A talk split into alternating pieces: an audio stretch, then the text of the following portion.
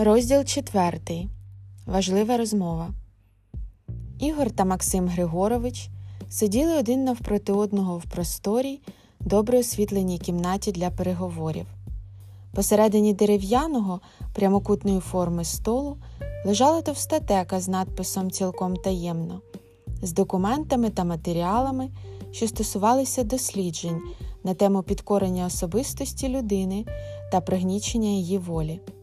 Експерименти проводилися в даний момент вже над тисячами людей і давали досить непогані результати.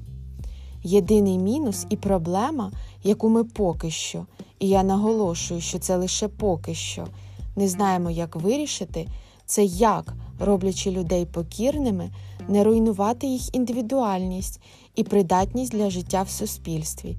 Тарабанячи пальцями правої руки по столу, нервово проговорив Максим Григорович і з німим запитанням подивився на Ігоря, очікуючи від того реакції чи пропозиції по даному питанню.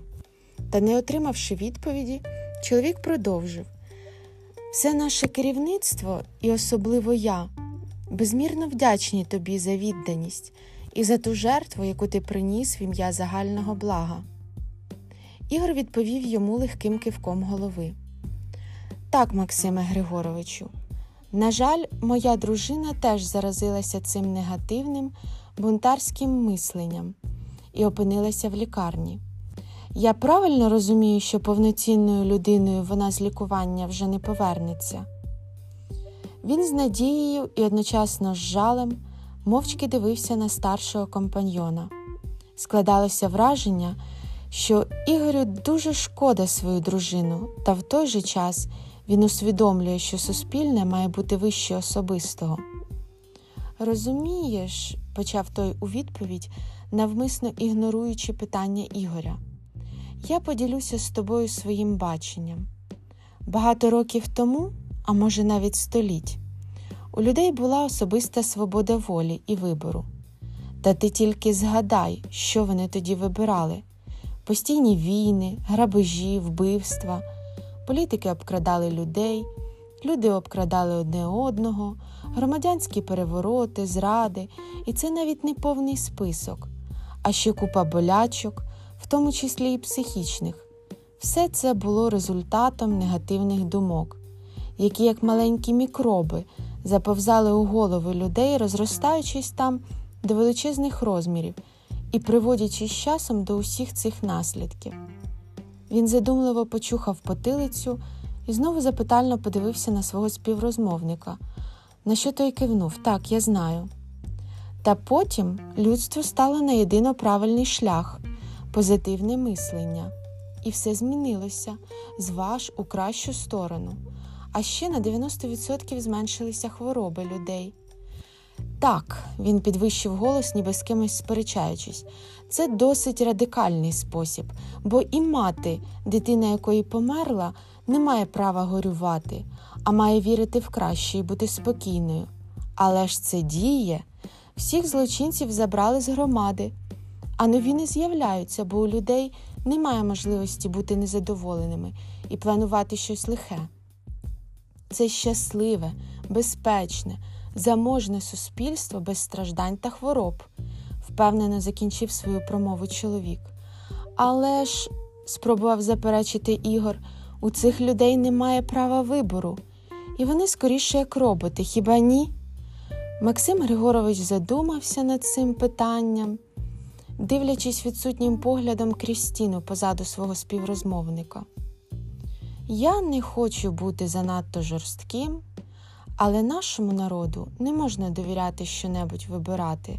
Вони надто нерозвинені і, як погано виховані діти, завжди оберуть найгірший варіант для себе. Того повний контроль потрібен задля їхнього ж добра.